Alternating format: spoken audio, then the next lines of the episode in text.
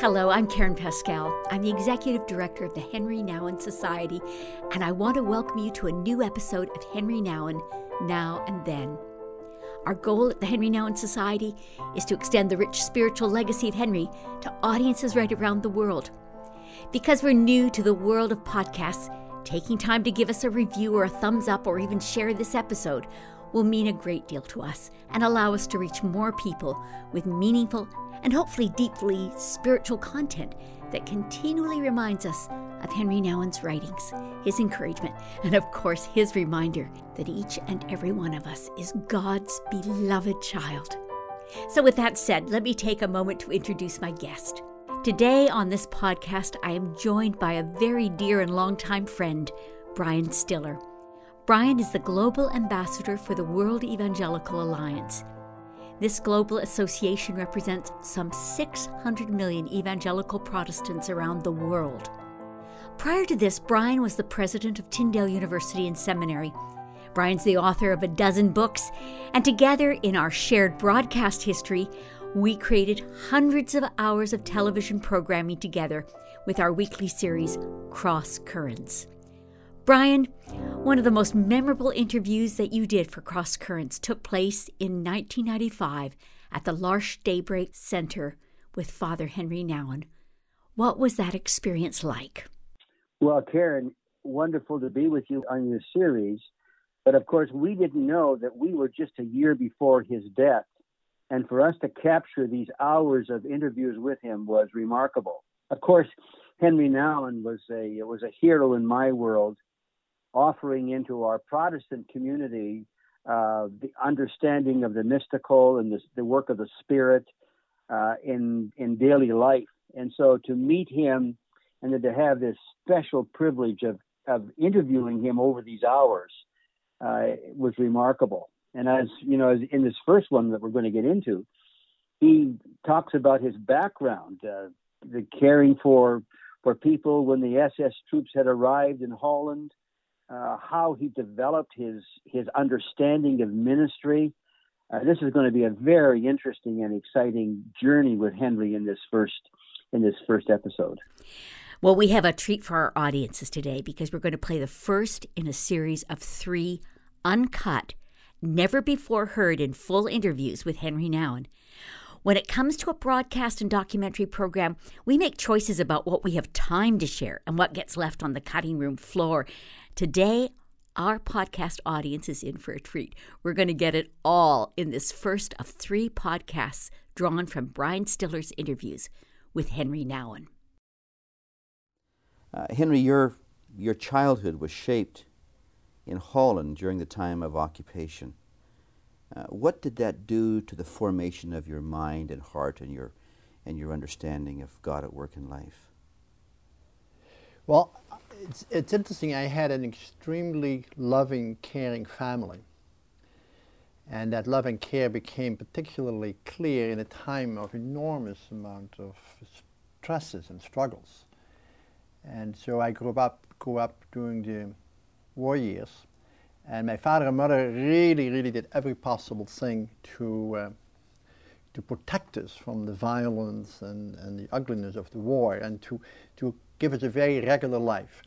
And both of my parents were deeply, deeply spiritual people uh, with a great love for Jesus and a great uh, desire uh, to have their children grow that way. And even my grandmother was was even more uh, a person who, who nurtured my spiritual life very, very much. So when I was five years old, I wanted to become a priest already. I actually never changed my mind. I, uh, I had that desire from very, very young. Yeah, as a very young child. And what, what was there encouragement by your parents to oh, think that way, or did you just well, come? Well, yeah, it was the, the climate. I mean, it was a, you know, we lived a very. Uh, my father's a lawyer, and uh, and uh, my mother was a very sensitive person with an enormous literary sensitivity, and they they both encouraged uh, our whole family to live to live a life of prayer and a life of uh, you know of, of of spiritual reading and so on, and. Um, And somehow the desire was there when I was very young. I was the oldest son, mm-hmm. and uh, and in our family we had uh, my uncle was a priest. And, uh, but um, yeah, came very naturally.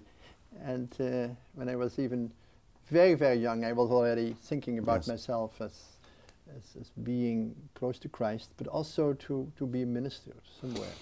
You tell the story when the S S troops were trying to take your father away, yeah. and they had he had built this hiding place yes. in your home, and he was hiding there one day when the S S troops came in, and yeah. you were about to take him some food, and you didn't. As as that as as the fear element of that moment, what did that do to your understanding of, of, of God at work in your own life? Well, I was quite young, you know, and, and I, I, I somewhere mm, I felt very, very uh, protected by God, in fact, in, in all of that. And um, where I must even say that the, the German occupation and the time of war, in a way, was a time in which we, we were encouraged very much to deepen the spiritual life. I've I've never felt, um, you know, uh, so spiritual and so religious precisely when our family had to be very close and, and very protective, and we prayed a lot, and we, we brought people in in the circle of prayer. And it was, uh, yeah, I don't remember that time um, as a time in which I questioned God or wondered how God could allow all these things to happen. That wasn't part of my, my emotional uh upbringing or thinking at all, actually. You know, Henri, as I read your material and the many, many books that you've written, uh, it seems to me the central element of your writing and your ministry is defined by hope. And uh, as I reflect on your, your time during occupation, the despair of that occupation, is that where you first learned about the hope element of the gospel? I don't dare to think. Don't think so. I, I, you know, it was just like, you know, it was the, the, the.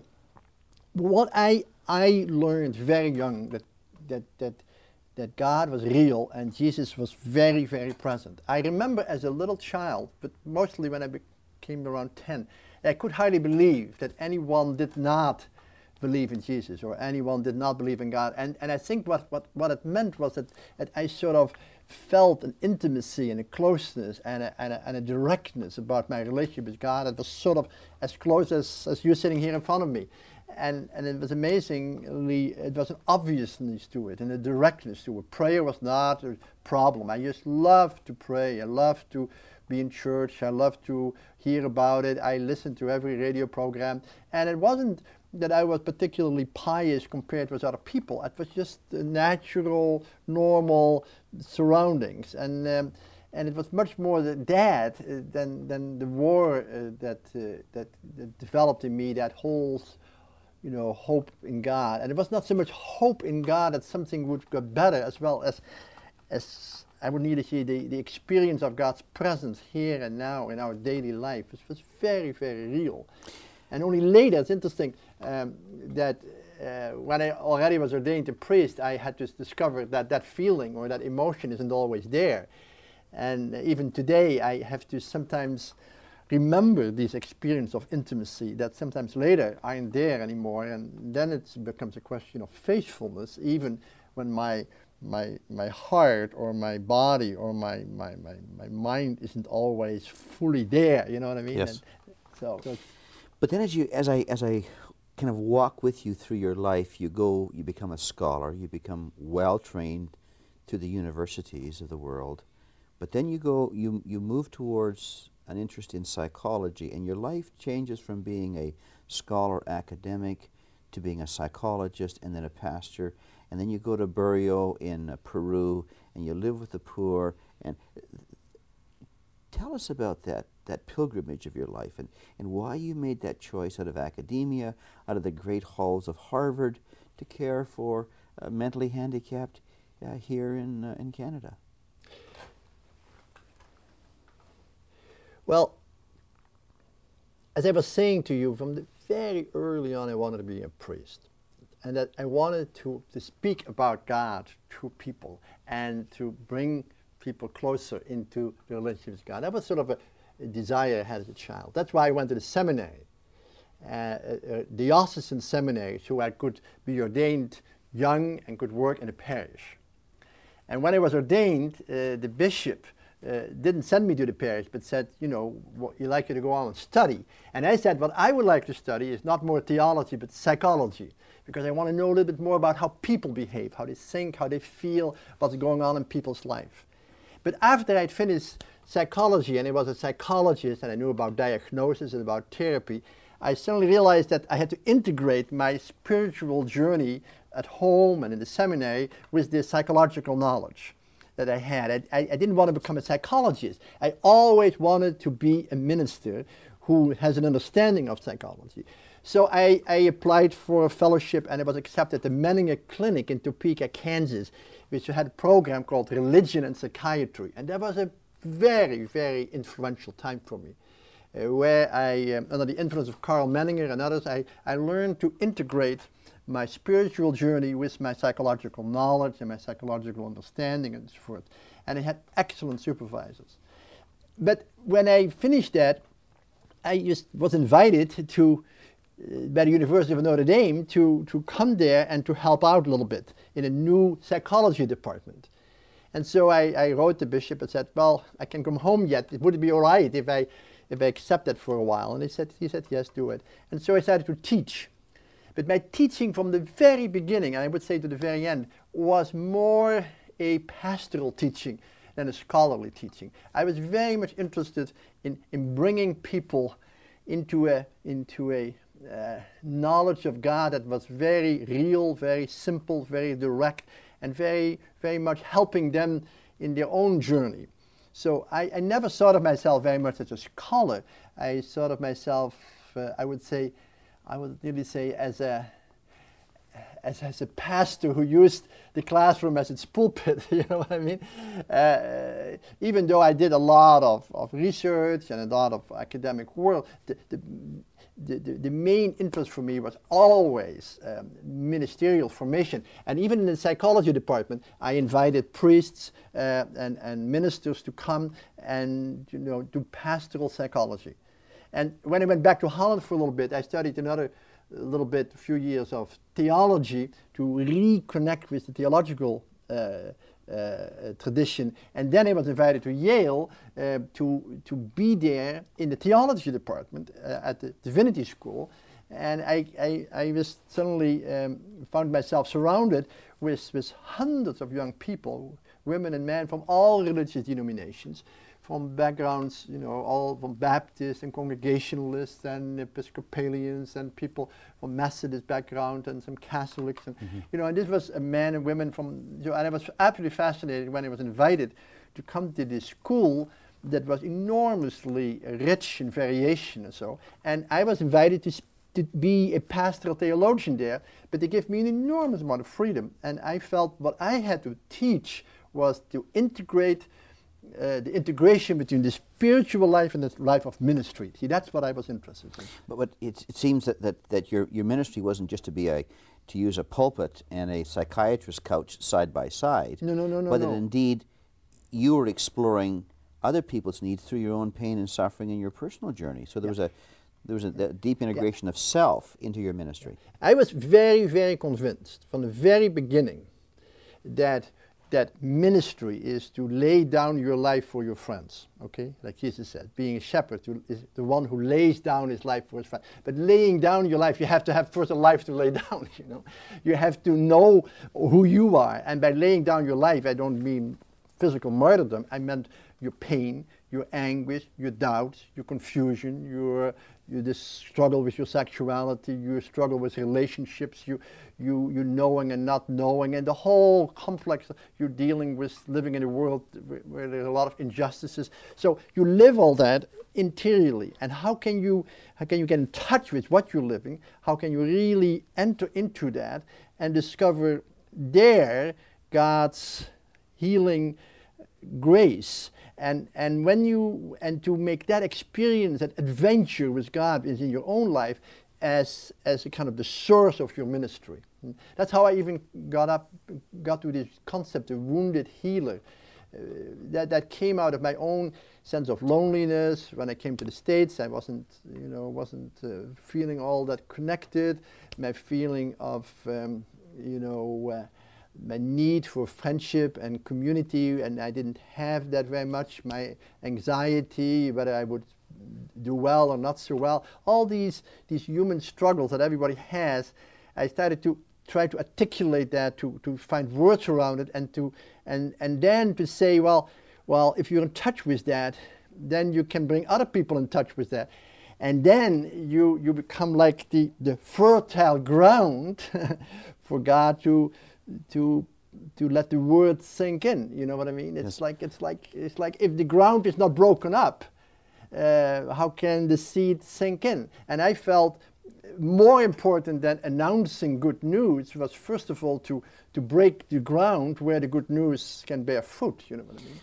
Uh, I'm ordained as you are. And so, as, as in a sense, yeah. church professionals, uh, the, the the tradition has been for us to be kind of have it all together, and be the dispensers of grace and dispensers of wisdom. And so, to be a wounded healer really cuts across the grain of professionalism in our culture, doesn't it? It does. It does. I think. I think we live in a world where professionalism suggests that somebody are strong and others are weak, or some people have it together and others not, and that those who are strong should help the weak. Now that's not, I don't think, what the gospel is speaking about. I think it, it belongs to the center of the gospel that God became vulnerable, that God stripped himself from power, that he didn't cling to his equality with God, but emptied himself and became a human being like we are, and that the essence Of, of our faith is that, that that Jesus became in everything like we are, and and I think that that, that means basically for me personally, uh, as a follower of Jesus, what I have to offer is, is first of all my own vulnerability, my own weakness, my own brokenness, my own uh, wounds. Now, not uncared for. I mean, I I, I mean I have to. My wounds can only be a source of healing for others if I care for my wounds, if I bandage them well, if I pay attention to that.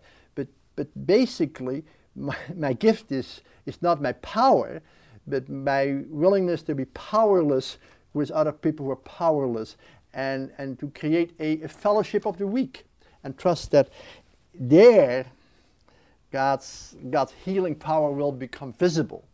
I mean, I'm very, very convinced that that what we have to offer is is is is vulnerability, to lay down your life for your friends, to to be uh, to be compassionate. That means to suffer with, to to feel the anguish and the pain of others in your own guts, so that you can be with people. I mean, just just for a second, just look at the story of Jesus and Naim, mm-hmm. the women of Naim, the woman of Naim who uh, who brings her. Her, her only uh, son to the grave. Uh, and Jesus sees a widow who, that means he lost her husband, see, and he has only one son who died. And, and, and, and it says Jesus was moved by compassion. And if you literally look to the Greek, it says he, he felt the suffering of that woman in his guts. There's a Greek word, splangchnitsomai. The word splangchna means guts. Jesus experienced the anguish, the loneliness, the pain of that woman in his own interiority. And he could be with her so close uh, that, that that in that closeness, he he uh, he he was moved so much that it was a movement to life. Mm. And, and, and therefore was able to give the son back to the mother. But, but the miracle is not that the son was raised to life. I mean, the son is going to die later on anyhow. But the, the, the miracle was that, that Jesus loved so deeply and affectionately this mother that he, he gave her back uh, new life. You know, and, and so, and I think that's that's what ministry is about, is, is to, to, to, to, to not worrying about raising dead people to life, but first of all to be compassionate with those who suffer losses. And trust that that will give life. Yeah. That's something else, you see. The first time we met Henri was at the Parliamentary Prayer Breakfast mm-hmm. in Ottawa. I did the evening uh, yeah. dinner and you did the morning breakfast. Uh-huh. And uh, I was astounded by your approach. Uh, you were standing in at the uh, uh-huh. in front of the head table, and the Prime Minister was yeah. there, and the heads of the opposition parties and the head of the Senate and the uh, head of the Supreme Court and the Speaker of the House, uh, all the symbols of power. And you stood and you opened by saying, I have a word of God, from God for you today. And I thought, how audacious. But it was interesting as people just sat back, and you could almost see by their body language they were, they were saying, and what is that word? If, if other people that I know who are public as religious spokespeople had said that, they would have said, who do you think you are? But there was something out of your, your weakness. That day you had spiritual power. Mm-hmm. How does that come to you? How do you, uh, how do you appropriate the power of God in your own brokenness and weakness? So you were spiritually powerful to the powerful, and yet you were weak.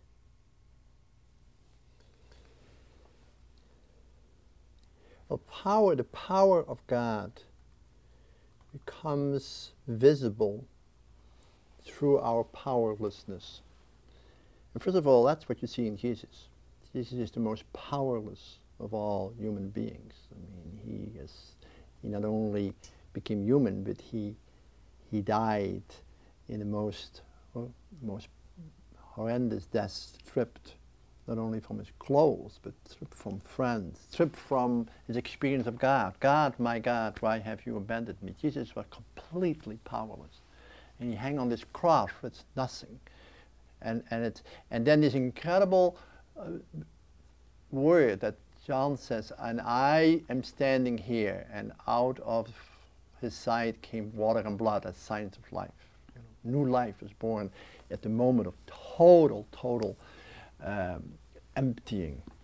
And I think I think when I was claiming some authority, it, it was it was uh, an authority that I claim not because I know something or I have a particular voice that speaks to me, but it was more that I I felt very much that I that I who live with very weak people, very broken people, very very non-verbal people, a community of very weakness, that in that community I had discovered and seeing the power of God, and the power of God's healing, the power of God's love that comes out of out of brokenness, out of weakness, out of vulnerability, out of people who are very marginal, very poor, very um, and quite often quote useless in the eyes of the world. And I discovered that precisely there, you know, where people are poor and where I am poor and where we are poor, God's God's power is manifest.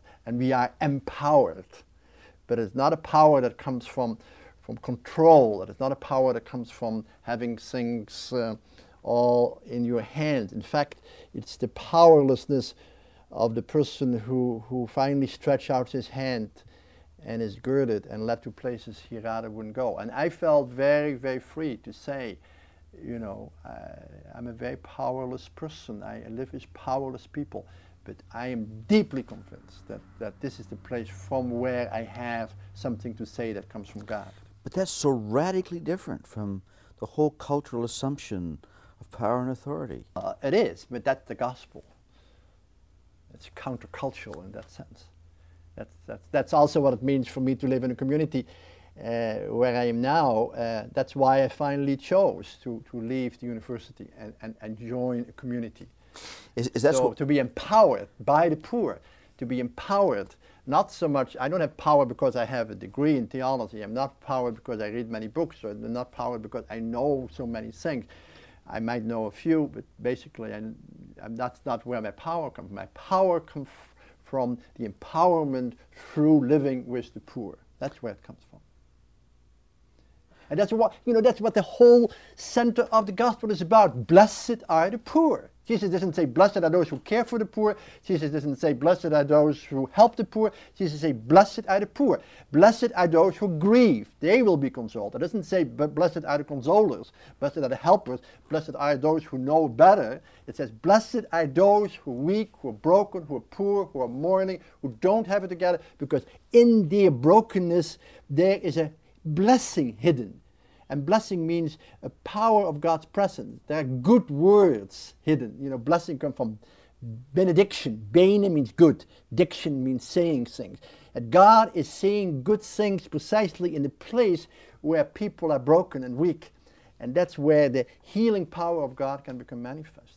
You know, and, and, and I think that's what I've seen. I've seen it all the time. I mean, it's not an idea. I mean, this is what, what I'm living day by day. I'm, I'm living with people who don't speak, people who don't walk, people who are very, very weak, but in effect, who, who radiates out of them God's healing power.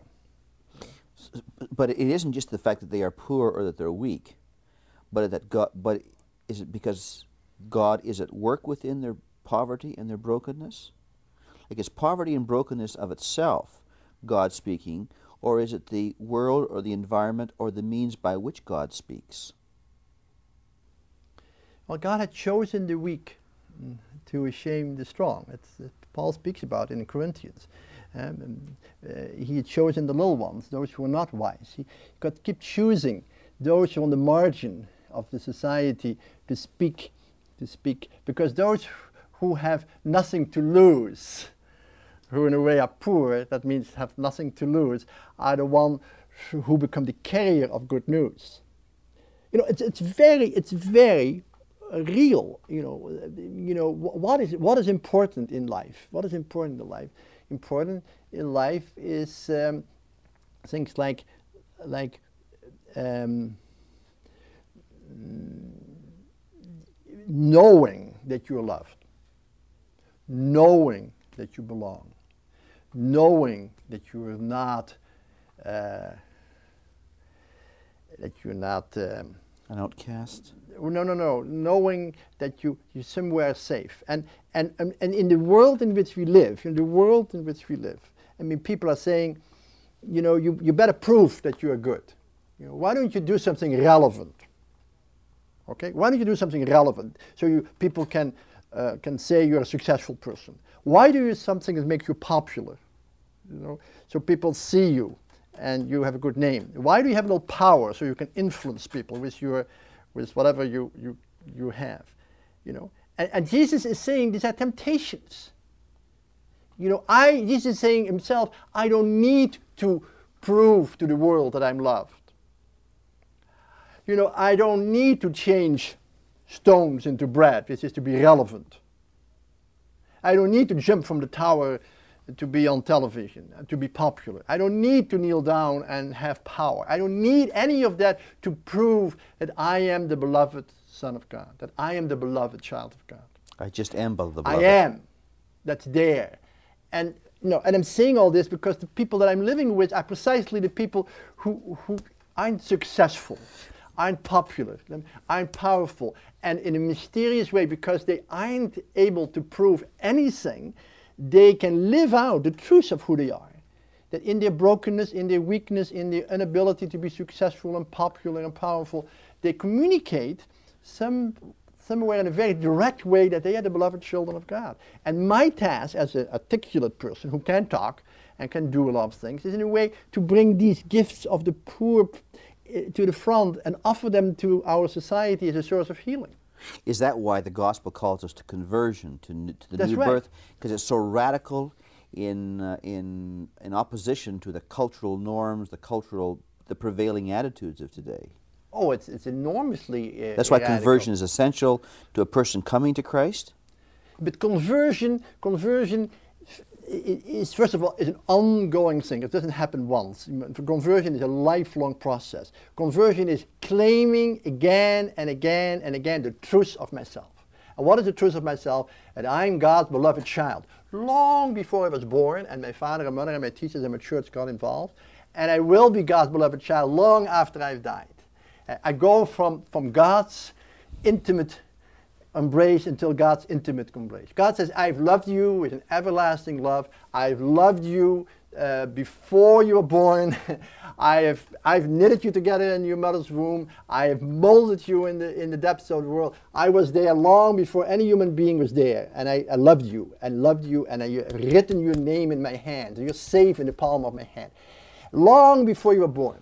And I'm sending you into this world for a little time, twenty, thirty, forty, fifty, sixty, seventy, eighty years, that's just a little bit, so that you have a chance to say, I love you too.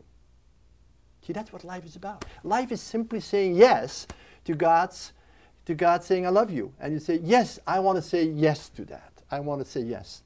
I, I, and all the struggles and the pain and the anguish and the losses that take place in our lives are endless opportunities to claim God's love. I lose my mother and I'm in deep grief, but can I live that grief as a way to say yes to my lovedness, belovedness before I was born? You know, I lose a job. Can I somewhere live it, not to become bitter or angry or, or, or resentful or jealous, but can I somewhere claim that even though I lost my job, even though I'm not relevant, even though people pray, uh, praise me, even I'm not a big shot, that still I'm the beloved child of God. I can start living from that place. I, see, that's the spiritual life, to mm-hmm. live from the place of your spiritual truth. And see, that's what Jesus heard in, in Ja- the Jordan. When he came out of the water, a voice came and said, you are my beloved son, on you my favor rests. And Jesus lived from that place. And people loved him, and people hated him, and people said Hosanna, and people said Crucify. All that was happening. But Jesus says, I remain the beloved Son of God. And everybody will leave me, but my Father will never leave me alone. You know?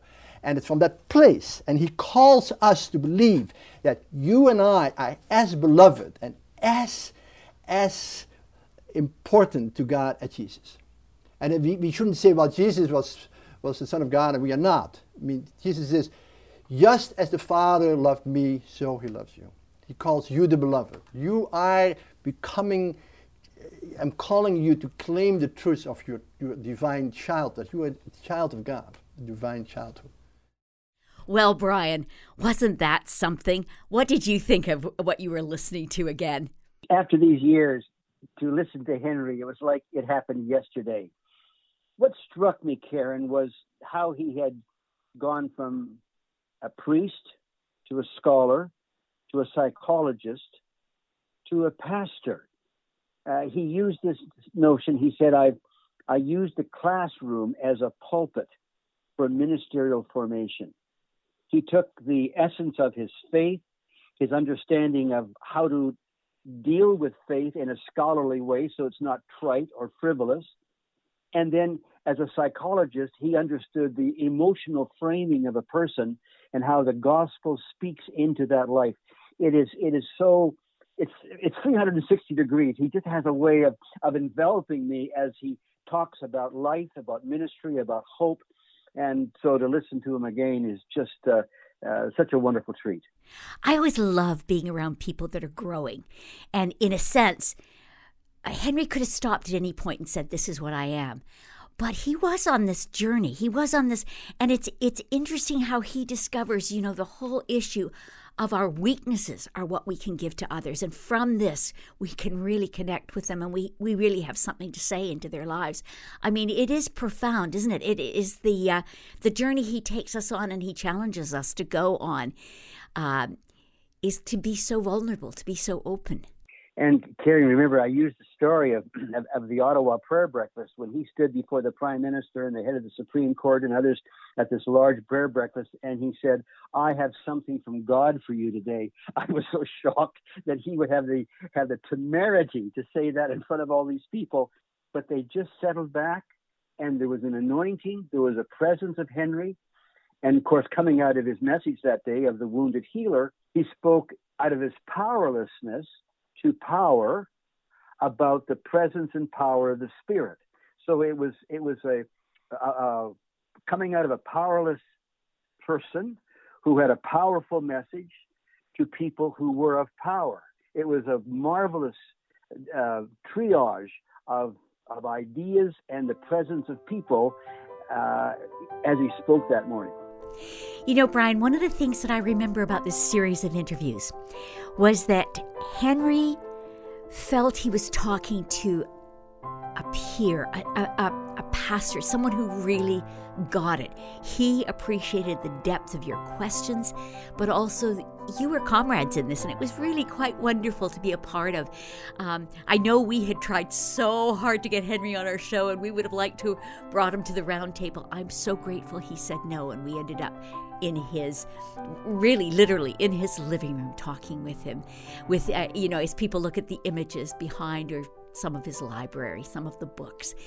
But people are in for a treat because this is just the first of a series of three Uh, podcast. So I, I hope you'll come back for the next one. You will not be disappointed. If you did enjoy this podcast, again, we'd be so grateful if you take time to give us a stellar review or a thumbs up, or, or share it with your friends and family. As well, you'll find links in the show notes for our website. You'll even find a link to the documentary Journey of the Heart: The Life of Henri Nouwen. And in this film, you're going to see Brian Stiller interviewing Henri Nouwen. Thank you again for listening. Until next time.